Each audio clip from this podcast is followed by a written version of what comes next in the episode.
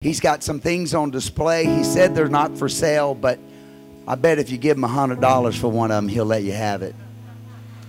I think everything's for sale. He's going to be out of here in January, going back to his field. Thank God. We're excited about that. And um, this church supports him.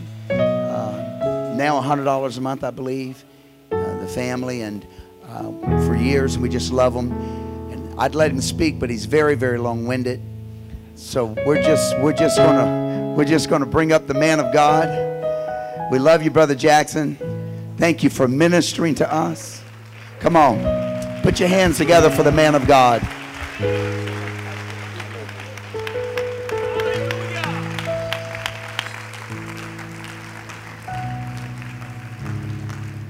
Well, praise the Lord, everybody. Man, I tell you what, I'm so thankful for the presence of God that's in this place. And uh, just what a great time that we've had already. Um, appreciate so much the kindness and the hospitality and uh, with everything. I mean, we there was some uh, a lot of food, a lot of gifts, a lot of snacks uh, in the hotel that I was in on Sunday, and uh, for the first time, I wasn't able to finish it all. So that's how much was in there, and so I left defeated, but I shall overcome. Amen. Appreciate so much your pastor and uh, pastor's wife, brother and sister Kyle, and uh, their family, and not only just their kindness that has been shown to my wife and I throughout the years, but as you can see, just the continual support uh, with missionaries, just a global vision. This church impacts more than just here, but it goes beyond these four walls all throughout the country and throughout the world. And so it's so good to meet Brother Patterson here. Give honor to you. And uh, honestly, just so many. I was just looking out. I mean, there's a lot of the young people here that are involved in camps all summer every year. And uh, I know that is a huge sacrifice. And uh, just from the top to the bottom, everybody's involved with everything. Uh, Brother Navad, he's on the P7 national team, uh, leading that. Uh, man, just so many things. And I, I just honor and respect all of you. I think you should clap your hands to be a part of such a wonderful church. Amen. Why don't we open up our Bibles to the book of Matthew, chapter 2? Uh, appreciate so much uh, all the behind the scenes that have gone into this revival and uh, Brother Sapp continually uh, keeping me updated, reaching out to me, and uh, just been such a blessing. I never have to ask questions of where I'm going to be at, what's happening. He's already updated me with all the addresses and everything. Just a well-oiled machine uh, this wonderful church is, and it's just a privilege to be a part. Uh, Gospel of Matthew, chapter 2, and verse 1. Um, just pray that this will be a blessing to you tonight. What a wonderful crowd on a Wednesday. Uh, thank you guys all for uh, coming worshiping the Lord with us. If you have it, say amen. Now, when Jesus was born in Bethlehem of Judea, in the days of Herod the king, behold, there came wise men from the east to Jerusalem, saying, Where is he that is born king of the Jews? For we have seen his star in the east and are come to worship him. And when Herod the king had heard these things, he was troubled, and all Jerusalem with him. And when he had gathered all the chief priests and scribes of the people together, he demanded of them where Christ should be born. And they said unto him, In Bethlehem of Judea, for thus it is written by the prophet, And thou, Bethlehem, and the land of Judah, art not the least among the princes of Judah, for out of thee shall come a governor that shall rule my people Israel. Let's go on to verse 19. But when Herod was dead, behold, an angel of the Lord appeared in a dream to Joseph in Egypt, saying, Arise and take the young child and his mother and go into the land of Israel, for they are dead which sought the young child's life. And he arose and took the young child and his mother and came into the land of Israel. But when he heard that Archelaus did reign in Judea in the room of his father Herod, he was afraid to go thither, notwithstanding being warned of God in a dream. He turned aside into the parts of Galilee. Last scripture, verse 23. And he came and dwelt in a city called Nazareth, that it might be fulfilled, which was spoken by the prophets, he shall be called a Nazarene. I want to preach on this subject tonight the divine link between Nazareth and Bethlehem. The divine link between Nazareth and Bethlehem. Why don't you lay, lay, your Bibles down? Everyone, close your eyes and lift up your hands. You'll understand my title by and by. God, I ask for you to bless your people here tonight. Lord, we submit to your will, we submit to your plan. I ask for you to minister deeply into every person's here. I ask for you to help me to speak what thus saith the word of the Lord. Help me to speak with clarity, God. Let the word pierce every heart. Let it touch. Let it edify. Let it cleanse. Oh God, let it be sincere milk. Let it be meat. Let it be a sword. Let it be a fire, God. Let it be a hammer that breaks the rocks. I ask for your word to go forth with power here tonight and to change lives forever. Touch, heal, and mend. In Jesus' name I pray. Amen. Can you clap your hands unto the Lord?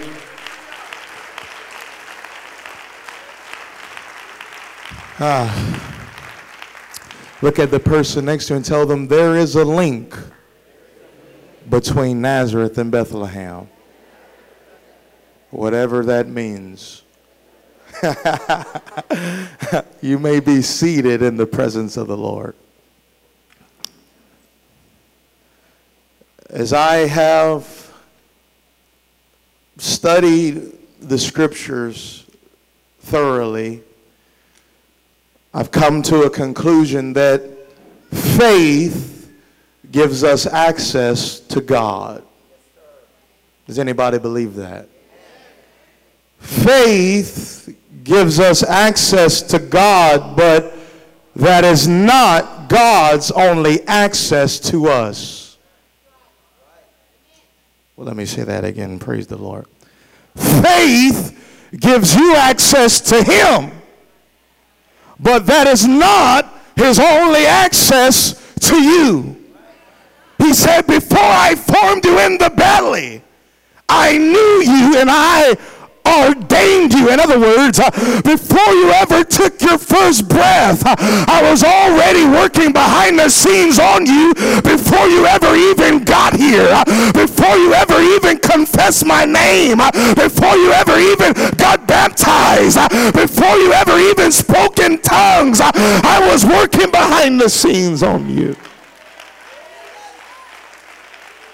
No man cometh unto God except the Spirit draw him. In other words, uh, the Spirit has a way of drawing you even when you do not even believe in him. Uh, and many of us can testify that I was an atheist, but somehow God drew me in to the house of God. I, I didn't deserve, come on somebody, uh, I was in a car wreck where I should have died, uh, where and I blasphemed his name, uh, but somehow behind the scenes, he was protecting me because I had a potential that I didn't even realize yet.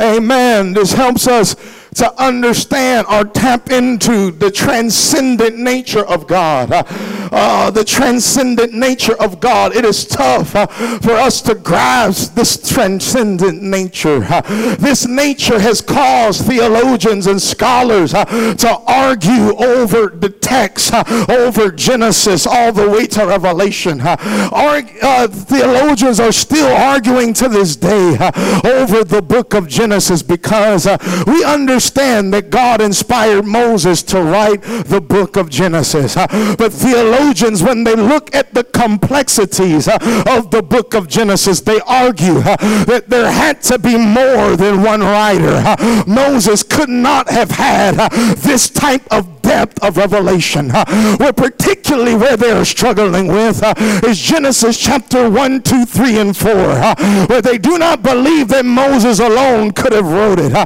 he, they said there had to be more than one writer. We know it was just Moses. But here's where they're fighting over it. In Genesis 1, whenever God is mentioned, he is mentioned by the Hebrew word Elohim. And Elohim, it speaks to the transcendent nature of God. It speaks about a God that has no need for man, a God that is abstract, that speaks and it comes to pass.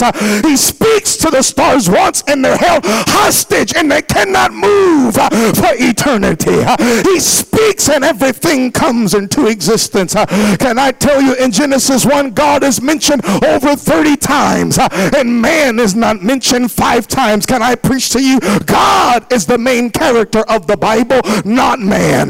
But when man gets in relationship with God, that's what brings man on the scene. Can I preach to you right now? It is a transcendent God with no need for man, self-sufficient. This is uh, this is where we fight here, because hear hear me right now. No man can ever give to God where God gains value, and no man can ever receive from God where God loses value. In other words, if I give you ten dollars, I lost ten dollars. If you give me ten dollars, I gain ten dollars. But no man can ever give or take away from God. So whether you praise him or not, he's still God all by himself. Some people think if I fold my arms, that's going to make God mad. No, God says it's in your best interest uh, to praise me. Uh, it's in your best interest uh, to worship me.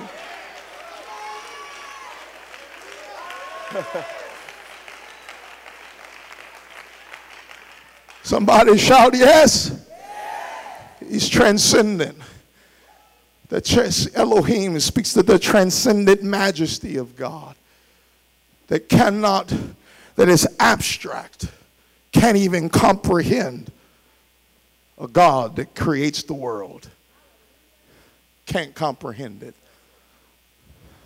We can't comprehend it because your faith did not create the world. Can't even, our faith can't even reach to that dimension. In Genesis 1, he's mentioned as Elohim, which speaks to his transcendence. But in Genesis 2, there's a major difference. And this is where they are fighting. Because in Genesis 2, whenever God is mentioned, he's not mentioned by the Hebrew word Elohim. He's mentioned by the Hebrew word Yahweh. And Yahweh denotes personal relationship with man.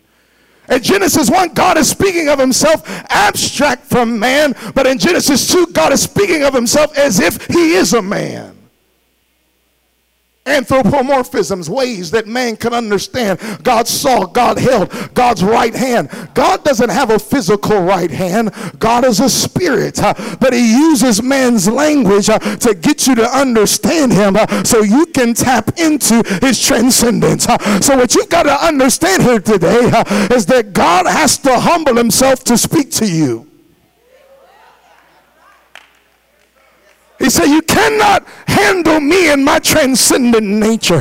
So I have to just uh, reveal an aspect of me uh, because you cannot handle all of me. Uh, and you have the audacity to question God. Can I preach to you? God created your questions. You're not hearing me right now. He is bigger than your questions, He is bigger than your doubts, He is bigger than your fears.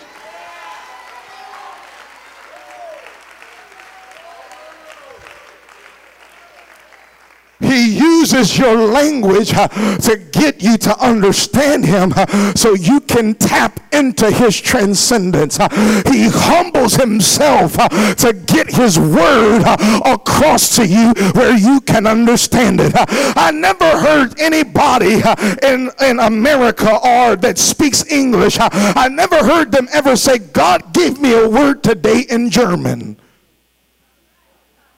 I just need somebody to translate it. I never heard somebody say, you know what, God spoke to me in Dutch today. I don't know what it meant. He stoops down to speak to you in a way that you can comprehend. A gangster comes in the church and God's like, Yo, you want the Holy Ghost? You're not hearing me right now. Woo! He stoops down to get you to understand him so you can tap into his transcendence. He created your voice, he created your words, and he chooses to receive it as praise. Doesn't have to. And all you can say about him is that God, you're good. And God's like, you're not even close. But because that's the best you can do, well, I'll just go ahead and receive it. You say, well, God, you're awesome. No, no, you're not even close to it. But because that's the best you can do in your language, I'll receive the praises even from a baby, even from a suckling, even from somebody that doesn't have a full revelation.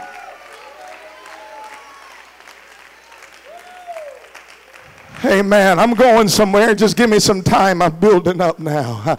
But the whole time, the whole Old Testament, God uh, is trying to bridge the gap to man. Uh, and man has wants nothing to do with God. He sends Jeremiah, they don't want to hear him. He sends Isaiah, he doesn't want to hear him. He sends Nahum, Obadiah, Zephaniah, Zechariah, Micah. He sends Hosea. He sends these prophets uh, to tried to bridge the gap to man, and man doesn't want anything to do with God. And so God says, since no man can bridge the gap to man, I will become a man to bridge the gap. And he is born in Bethlehem.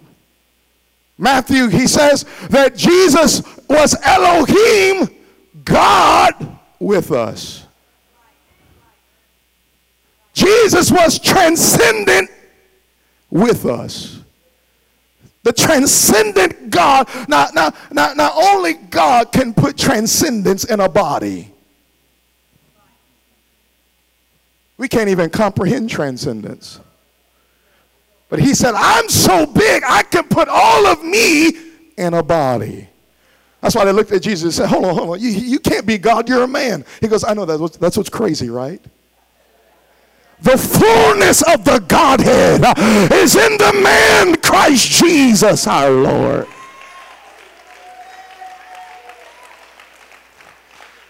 And so this King of Kings, he's born in Bethlehem. You would think that this king would be welcome to the sound of hand claps and dancing in a parade. But he's welcome to the sound of cows mooing and the sounds of sheep baying. But if we could translate their words, translate their animal noises, it would translate into praise, saying that a Savior and a King is born in this manger. Ah, we don't understand it all. No, we don't but he's born in that manger with that stench. And the Bible says that he was born in Bethlehem. This is my first point. Bethlehem, it was an ancient city. It was a city where the matriarchs were buried. It was a city with the royal lineage of kings. It was that city with the lineage of King David. It was that city where Boaz and Ruth came together. It was a royal city with the sacred heritage. And Jesus was born in Bethlehem. But hear me right now. You never heard one time anybody ever call Jesus, Jesus the Bethlehemite. You never heard not one person pray in the name of Jesus the Bethlehemite. We look at him like, bro, don't you know it's Jesus of Nazareth? And Matthew said that the prophets prophesied that he would be called a Nazarene. Can I tell you, there is not one Old Testament scripture that ever says the Messiah would be called a Nazarene. That's your homework for tonight. Go look it up when you get home. Not one Old Testament scripture ever calls the Messiah that he would be called a Nazarene. Not one. But the prophets did prophesy that the Messiah would be rejected.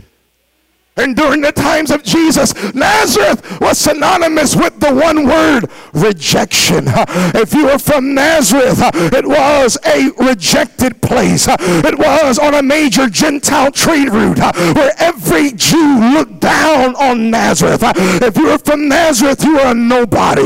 You were nothing. Even Nathaniel, who was from a tough place called Cana of Galilee, he was from a despised city. But when he heard that Jesus was from Nazareth. He said, Can there be any good thing that comes out of Nazareth?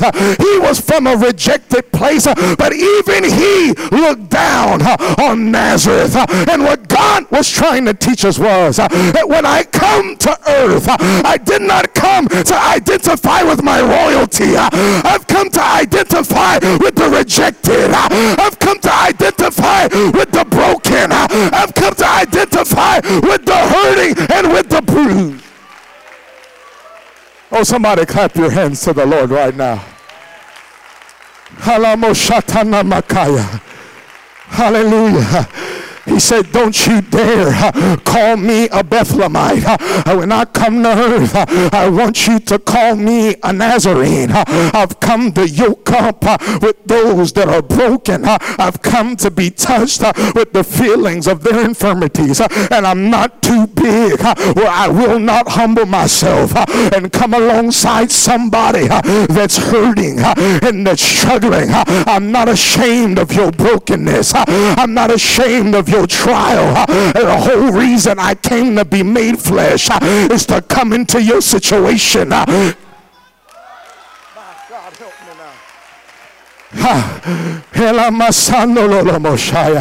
It was in Nazareth those that were raised in a single parent household. It was in Nazareth those that were raised with divorced parents. It was in Nazareth those that were raped and never told anybody about it.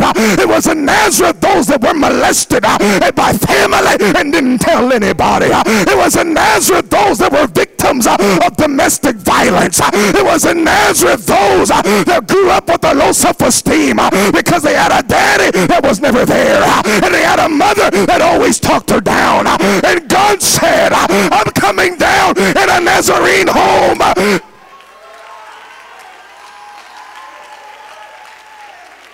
I wish somebody would clap their hands right now. Hakala Mashaya. Hakala, come on, somebody clap their hands right now. How?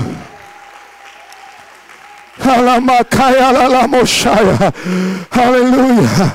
It was in Nazareth uh, where they were scared to open up their emotions uh, because they've been betrayed so many times uh, by those that are close to them. It was in Nazareth those that had marriages that did not work out. It was in Nazareth that had kids that were wayward. Hey, I'm preaching to somebody right now. It was in Nazareth where they told them that you'll never be anything. You'll never be nobody. You better stop trusting in that church. Remember, you're to be just like your daddy. You're to be just like your mama. And you try to appease the void, young women, by finding relationships. But those relationships do not work out. Why? Because you're looking for somebody that's just like your daddy. And your daddy left you. Now your relationships leave you. Because relationships will not feed the void. But only if you'd allow Jesus to come down to your Nazareth. Uh, he'll fill a void. Uh, There's no relationship, no friendship. No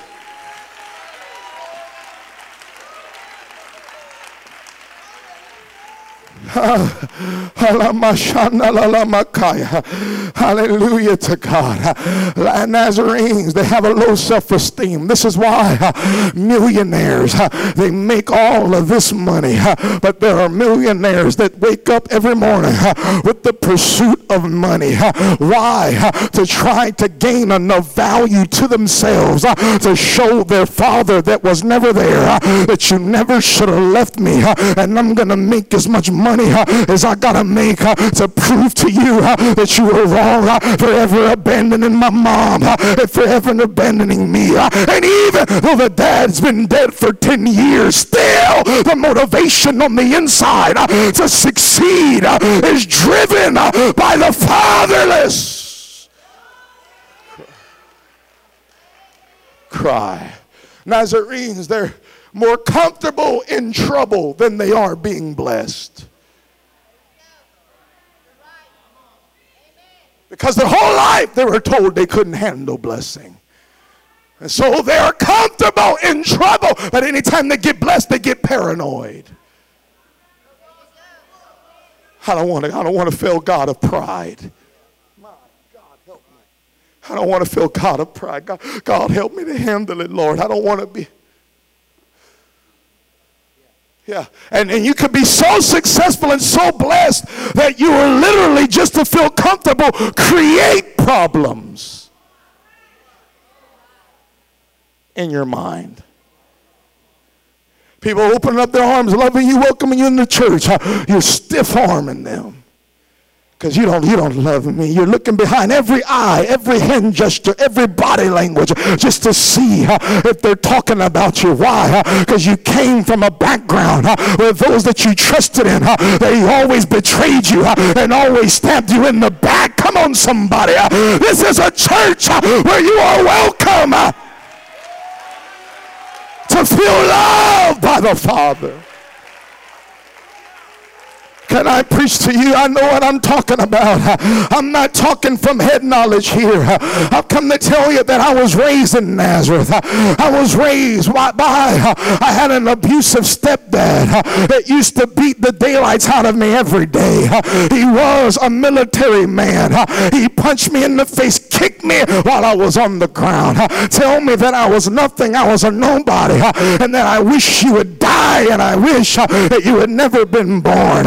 I was raised in Nazareth. I go to school with bruises all over my body. I go to school with busted lips. And those teachers ask me, What happened to you? I lie. I say, I tripped and fell. I was raised in a Nazarene home with punches and bruises uh, and low self esteem, not raised in the church. Uh, it was so bad, my mom told me for the first five years of your life, uh, you could not speak a word intelligibly. Nobody could understand a word uh, that came out of your mouth. Uh, the trauma has stricken you so bad. Uh, in kindergarten, I had to send you to a speech therapist to teach you how to talk right. But my mom told me two years ago, she said, Victor, what you don't understand uh, is that I'll never forget at three years old, uh, you'd be on your grandma's porch uh, holding a stick in your hand and you lift up that stick to your mouth and the only we understood that you said uh, was Jesus, uh, Jesus, uh, Jesus, acting like you were preaching. Come on, I wasn't raised in church, but I thank God that God was big enough to come down in a Nazarene home and bring something beautiful out of a broken plate. I wish somebody would clap their hands right now and thank God that He is able to come down in your trial. Thank God that He is able to come down.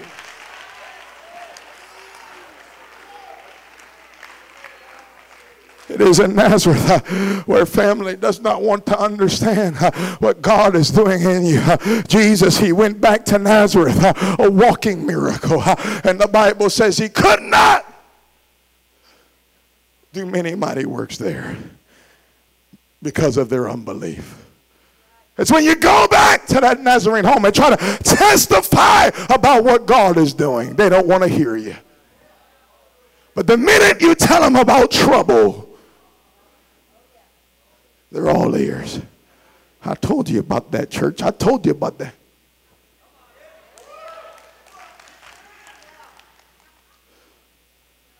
And it's Nazareth that is so bad that you walk around with the stigma of a Nazarene home. Think about it with me. The children of Israel, they were in captivity for 430 years. but they came out of captivity after one day. And after 40 years of wandering in the wilderness, they go into the promised land. And while they're in the promised land, God speaks to them and He says, This day have I rolled away the reproach of Egypt from off of you. Hold on, you were out of Egypt for 40 plus years. But God said, This day have I rolled away the reproach. That word reproach in the Hebrew, it literally means harsh words. It took a day for them to get delivered from the whips. But it took 40 years uh, for them to get delivered from the words. Uh, it wasn't just that they whipped them, uh, it was what they said while they were whipping them. You're grasshoppers, you're nobody, you're nothing. And even when God was trying to do something great, they could not believe that they were worthy because they heard the words of Egypt in their mind saying they're nothing. Every time God wants to bless you, you don't feel like you're worthy. Because you feel like you're worthy, you get drawn and held hostage to a cycle.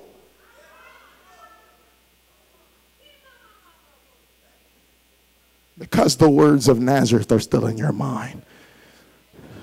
I don't care that you're in that church. You're still going to be just like your daddy. You're still going to be just like your mama and they failed God, what makes you think you're going to succeed with God? Ah, I'm preaching now. everybody looks up to you in the church, ah, but you feel so unworthy thinking that you, God's going to pull the rug out from under you, ah, like you're going to fail God at any moment. Ah. ah, you're scared. Come on, somebody. Some of you are scared to pray prayers of blessing because you already see yourself when you're blessed being cast down. I'm preaching to somebody. I've come with an anointing here tonight to to deliver you from every harsh word that was spoken over your life and was spoken over your family. And I cast out every word and release the words of the living God. If you receive that, why don't you clap your hands unto the Lord and lift up your voice for a moment? If you receive this word that I'm preaching, clap those hands and lift up your voice. If this word is helping you, clap those hands and lift up your voice.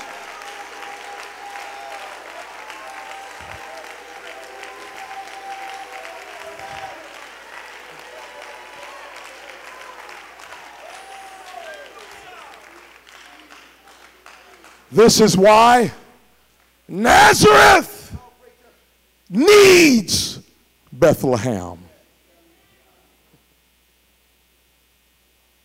Nazareth and Bethlehem are both instrumental cities to the maturity of the body of Christ. And Bethlehem was that ancient city. It was that city with royal lineage. It was that city with a sacred heritage. It was that city with incredible roots. It was that city with incredible tradition. Bethlehem represents the second, third, fourth, and fifth, and sixth generation apostolic Christians. Nazareth represents the first generation apostolic Christians. And Nazareth, the first generation, needs Bethlehem, the second, third, fourth, fifth, and sixth generation apostolics. So they can have a royal perception of themselves.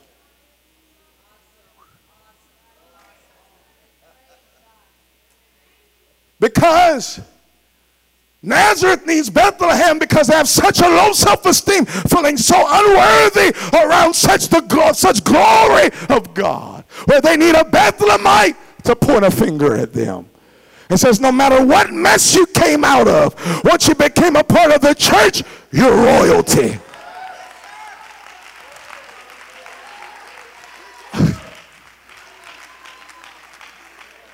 Don't care what demons you fought. Uh, I don't care what your mama and daddy said about you. Uh, I don't care what your brother and sister lied on you and said. Uh, once you become a part of the body of Christ, hey, you are royalty. You are royalty. No matter the mistakes that you made, you are royalty. No matter the dilemmas you've had, you are royalty. So the first generation apostolic Christian needs the sixth generation apostolic Christian so they can have a royal perception of themselves. Nazareth needs Bethlehem, and, and Bethlehem needs Nazareth. Woo, my Lord. Bethlehem needs Nazareth because when you've been in this a while, you can start taking this treasure for granted. Where you come to church out of obligation and not opportunity. And what once was a blessing, you feel like it's a burden. I don't get to do what my friends do. I don't get to dress how my friends dress. If I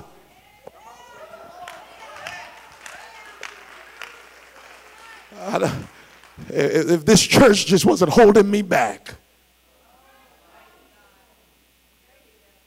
Because Bethlehemites, after you've been in in a while, entitlement can creep in. And you start taking for granted what you have. Until you see a Nazarene walk in. Whew. And you see that Nazarene run to the altar while your pastor's preaching. Tears coming down their face. And while you're folding your arms back there looking all cool, they're just hungry for a move of God. They're just hungry for the word of God. And when a Bethlehemite sees that first generation walk in, all of a sudden they say, you know what? I thank God that my mom raised me in this. I thank God that daddy brought me to church. I thank God for my heritage.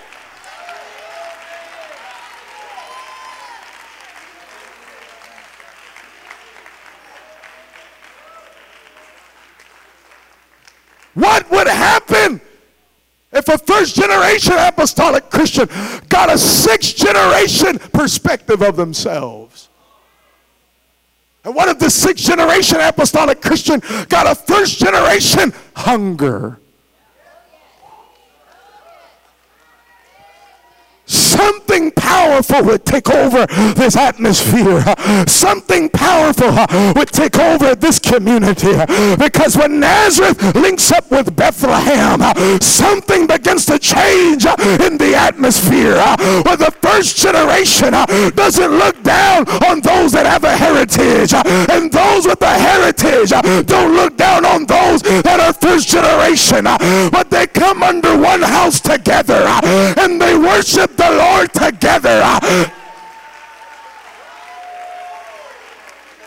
And Nazareth, thanks God for what he's been delivered from. And Bethlehem, thanks God for what they have been kept from. Just like Nazarenes struggle, Bethlehemites struggle too. Because this is why Bethlehem needs Nazareth. Because when you've been in this and raised in this, everything that you do is compared to the previous generation's success. Because you have now the pressure of people on you to function in the same role your daddy or your mama or your granddaddy or grandmama functioned in. And if you don't do that, you feel like a failure.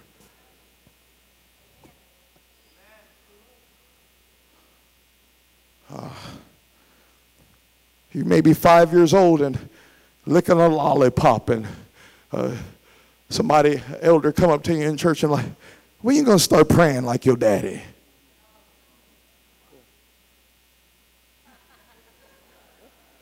What's prayer? When you gonna start interceding like your great grandmama? When you when you gonna start and and they're not even able to be a child because of the pressure people put on them. Or if they do not do what people expect of them, they are a failure.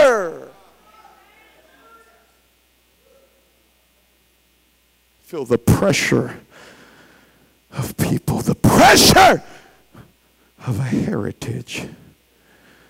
For if you don't preach like daddy, if you don't sing like mama, if you don't do that, and you have a call for children's ministry, you're scared to pursue your call because everybody's going to look at you like you messed up.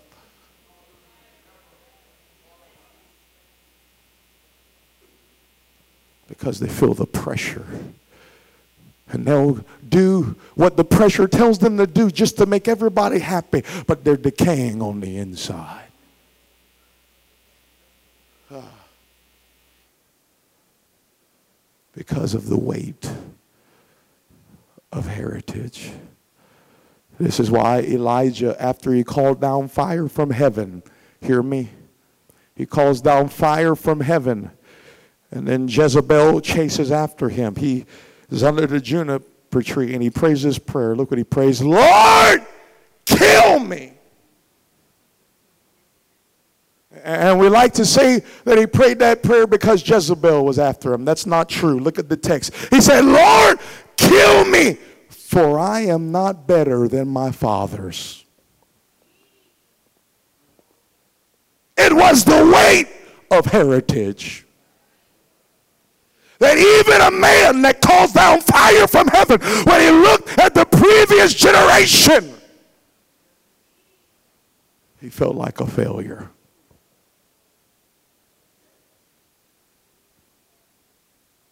And everybody's clapping and thanking you. Thank you. You blessed me. You ministered to me. Thank you. Thank you. And deep down, you look at your previous generation prayer life and like, man, what am I doing with my life? This is why Bethlehem needs Nazareth. Because Nazarenes teach Bethlehemites how to get delivered from people.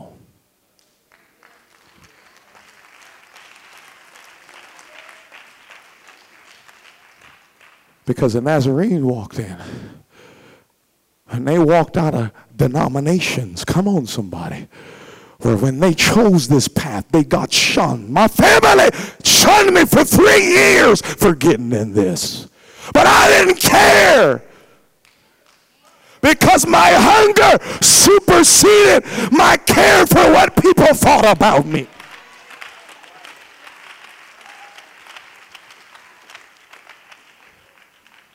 Nazarenes walk in from denominations, they walk in from family backgrounds, they walk in from all of these things. And they just don't care because they want to be who God's called them to be. And when a Bethlehemite sees a Nazarene get delivered from people like that, they say, you know what? I'm not going to be what people are pressuring me to be. I'm going to be everything that God has called me to be.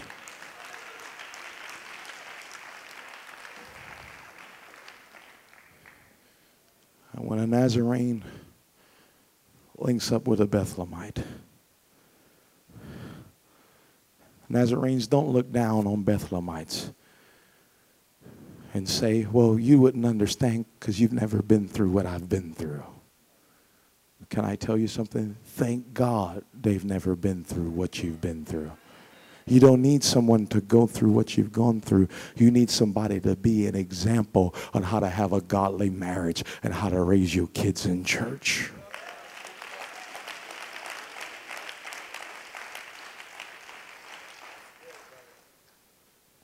Because your previous generation marriages, come on, somebody.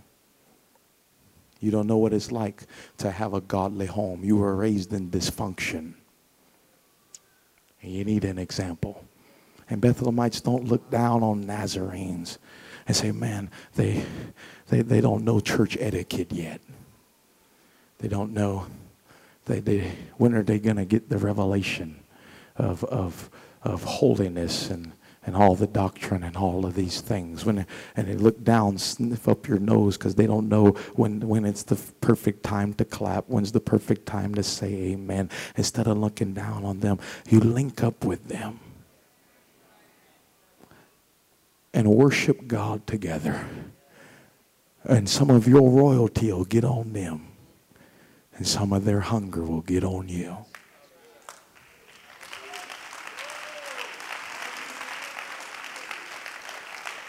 Everybody stand with me.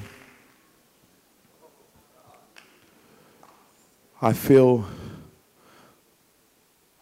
incredible unity in this place. Because whenever you link up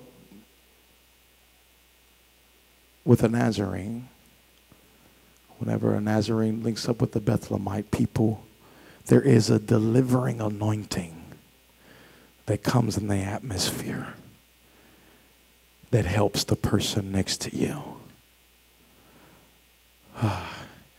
Here's what I want us to do.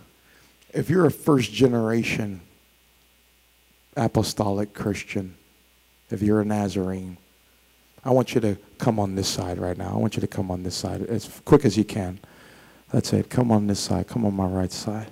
And if you're a second, third, fourth, fifth, sixth generation apostolic Christian, I want you to come to this left side right here. That's it. I want the first generation on this side. I want the second, third, fourth, fifth, and sixth generation on this time. This is beautiful. This is beautiful. Hilalala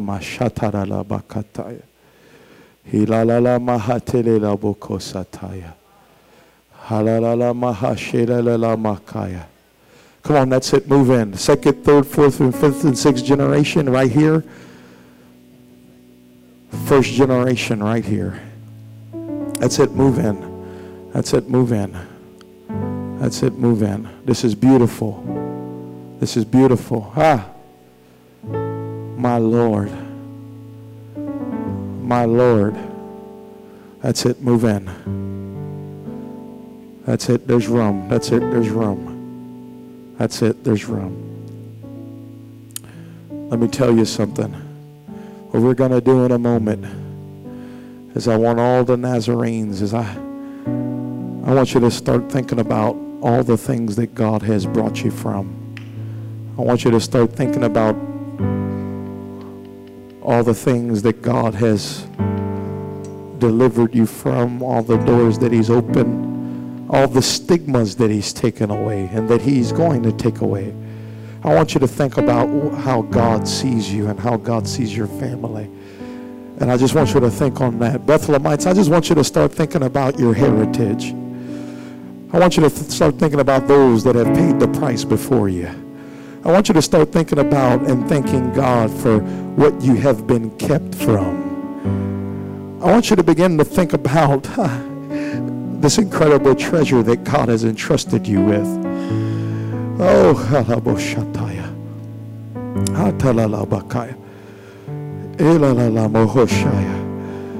As you're thinking of those things, I want you to just lift up your hands to the sky. And Bethlehemites, I just want you to thank God for what you've been kept from. And Nazarenes, I just want you to thank God for what you've been delivered from. I just want you to open up your mouth right now and give God some praise in this house.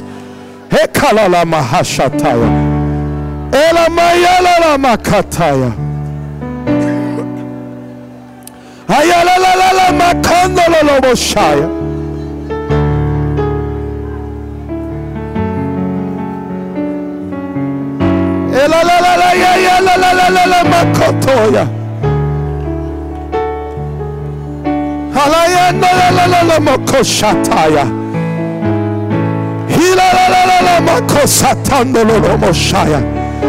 Thank you for my heritage, Lord. Thank you for delivering me, Lord.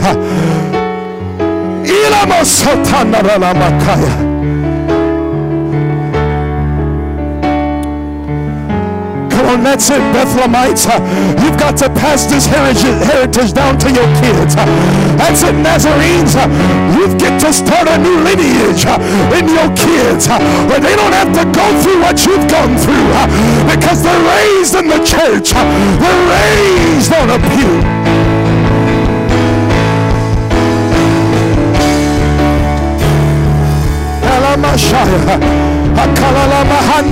Messiah. Ah. Alamashaya. Akandela Mahasataya. Ayatanda Habahaya. Ikondololo Mohosatata Bakaya. Alamaino Lolomoshaya. Hallelujah. Hallelujah. Now here's what I want us to do. Is I want the Bethlehemites to start making your way to the Nazarenes. And I want the Nazarenes uh, to start making your way towards the Bethlehemites. Uh, I want you to link up with the Nazarene. Uh, and Nazarenes, I want you to link up with the Bethlehemite. And I want you to grab their hands. That's it. Make your way. Make your way to the middle. Move in. You may have to come all the way across. Find a Nazarene and find a Bethlehemite. And I want you to grab their hands right now. And as you grab their hands, I want you to start worshiping God for what He's done in the person next to you. I want you to start thanking God for that person's heritage. I want you to start thanking God that what they've been delivered from. And there is going to be an anointing that comes down and destroys yokes, and destroys fetters, and destroys chains because there is a unity of the Spirit in this place.